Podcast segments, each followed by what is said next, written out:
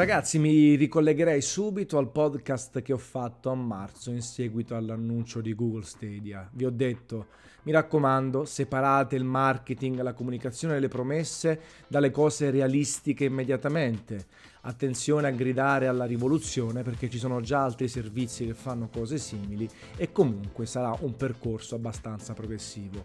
Altresì ho incensato l'idea dell'arrivo di Google nel mercato dei videogiochi con una piattaforma only streaming che potrebbe smuovere le acque no? di Nintendo, Sony, Microsoft e la PC Master Race. E appunto quello che è successo, e non voglio dirvi, non voglio affermare, ve l'avevo detto, quello che è successo in seguito alla conferenza invece con prezzo, data eh, parziale lista dei giochi ha confermato il mio scetticismo o il mio andare cauti. Ecco perché io sono stato, l'avete visto anche in diretta, tra quelli che ha ordinato subito la Founders Edition, quindi sono un entusiasta per natura, voglio provare Google Stadia al lancio anche se magari poi mi arriverà una versione di prova, però ci sono tanti punti grigi, tante cose ancora da capire e chiaramente diverse limitazioni rispetto a quel voler essere ovunque, comunque, facilmente su tutti i dispositivi. Questa cosa non è vera e vedremo nel corso del tempo cosa succederà. Perché?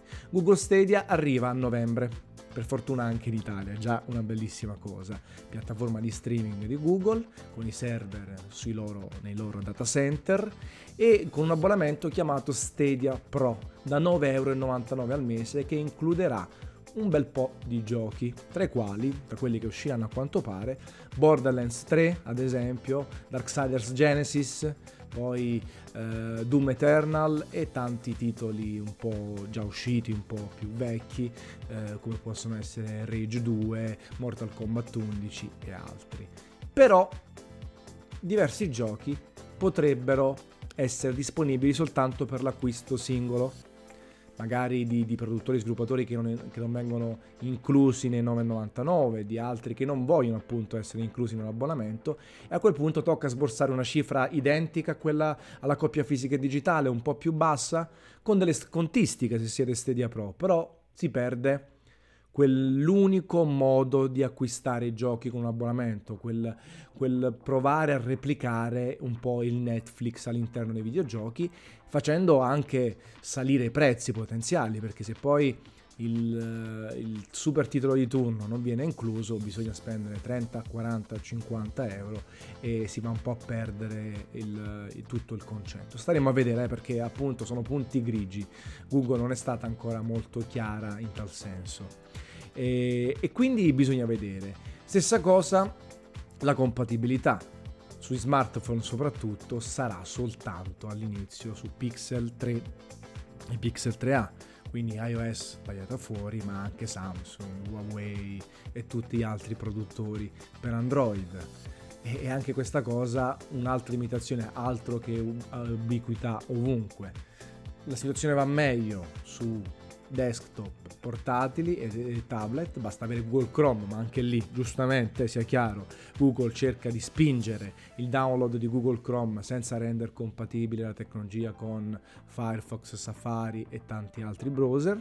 Su TV bisogna utilizzare soltanto e per forza la Chromecast Ultra, che non costa tantissimo, però è un costo, non è costo zero come è stato detto in marketing, prendi il pad e giochi, perché anche la compatibilità con altri pad c'è, ma via cavo, non in tutti i dispositivi e soprattutto si perde quella figata del controller di Stadia che si connette direttamente ai server Google senza passare per la TV e quindi senza aumentare un po' di input lag e quello che è, senza passare appunto, senza interagire con le TV, ma interagendo direttamente con i server. 70 euro costa. E vedete, allora, 70 euro è Google Chrome eh, Ultra, Chromecast Ultra, e abbiamo, superiamo i 100 euro. Non a caso c'è la Founders Edition a 129 che comprende anche 3 mesi di abbonamento, altri 3 da dare a un amico, un badge speciale, un nome speciale e il pad in edizione limitata Blue Night, eh, Blue Notte quindi. Ecco, allora io sono un entusiasta per natura, infatti ho comprato, avete visto anche in diretta, ho comprato subito la Founders Edition, ci voglio essere anche se dovesse arrivare poi eh, la versione di prova da parte di Google. Però appunto ci sono tanti dubbi, tantissimi dubbi. Quanto tempo ci metterà Google a rendere questa piattaforma davvero ubiqua, davvero compatibile su gran parte dei dispositivi? Quanto lo sta facendo per marketing, per spingere l'acquisto della Chromecast, per spingere il download di Chrome e chiaramente i smartphone Pixel? Staremo a vedere, però ecco, alcune promesse non sono mantenute e nemmeno il catalogo dei giochi ad oggi è molto corposo. È chiaro che da qui a novembre verranno fatti altri annunci, però anche lì oggi come arriva sul mercato, come è stata presentata da Google, sembra essere un servizio dedicato alla massa, ai giocatori non appassionati che vogliono avere comunque una barriera d'ingresso più bassa rispetto a una console o un PC. Questo è senza ombra di dubbio, ma non è zero questa barriera, non è invisibile, c'è un costo. Bisogna informarsi e capire. Capire anche la propria connessione. Un 4K HDR 60 eh, si vedrà alla qualità ottimale con 35 megabit al secondo reali, non la linea 35, a salire.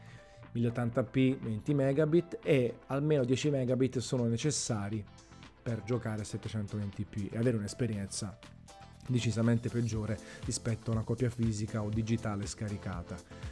Le ADSL secondo me sono fuori discussione anche se sono 20 megabit, ma staremo a vedere. Detto questo, ho grande fiducia nella tecnologia perché appunto il fatto di bypassare col pad la TV e l'input dato localmente, ma dando, eh, viene dato invece direttamente ne serve. Il fatto appunto che Google abbia il know-how, sia una internet company e quindi sappia come muoversi in tal senso, mi lascia ottimamente sperare per la tecnologia.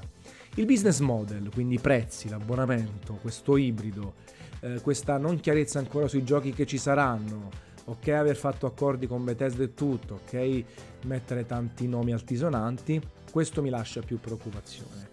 Perché sarà una guerra, sarà una guerra anche con la stessa Sony e Microsoft, con le loro esclusive, col PC, con gli altri store, con le revenue, capire quanti soldi dare a uno, dare all'altro.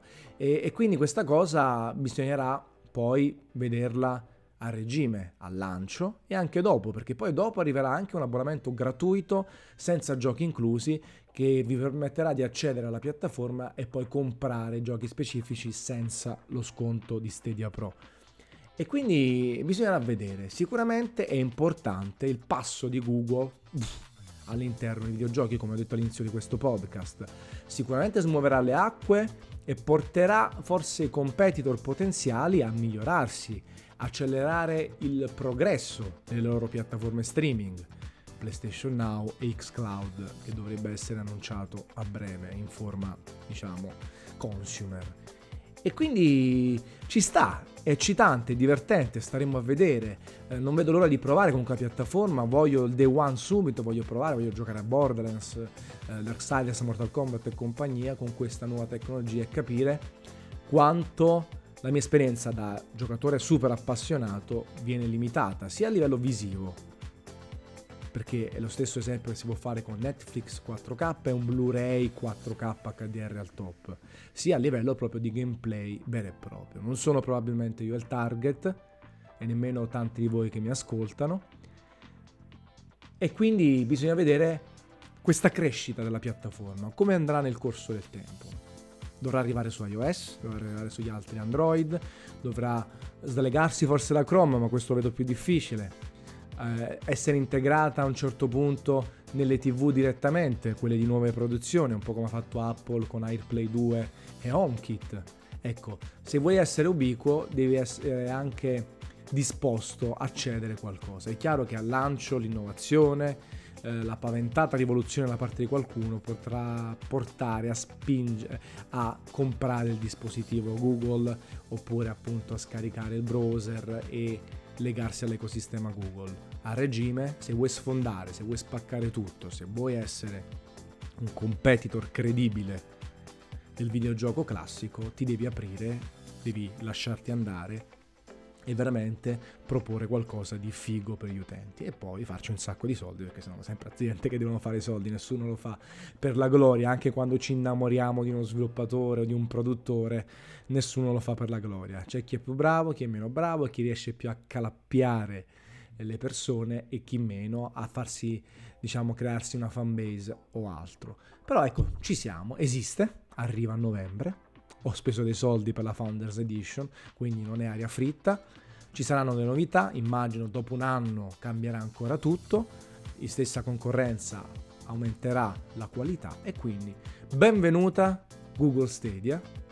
Cerca di dire meno cazzate, meno proclami e più fatti e il mondo dei videogiochi sarà ancora più in evoluzione anche grazie a te.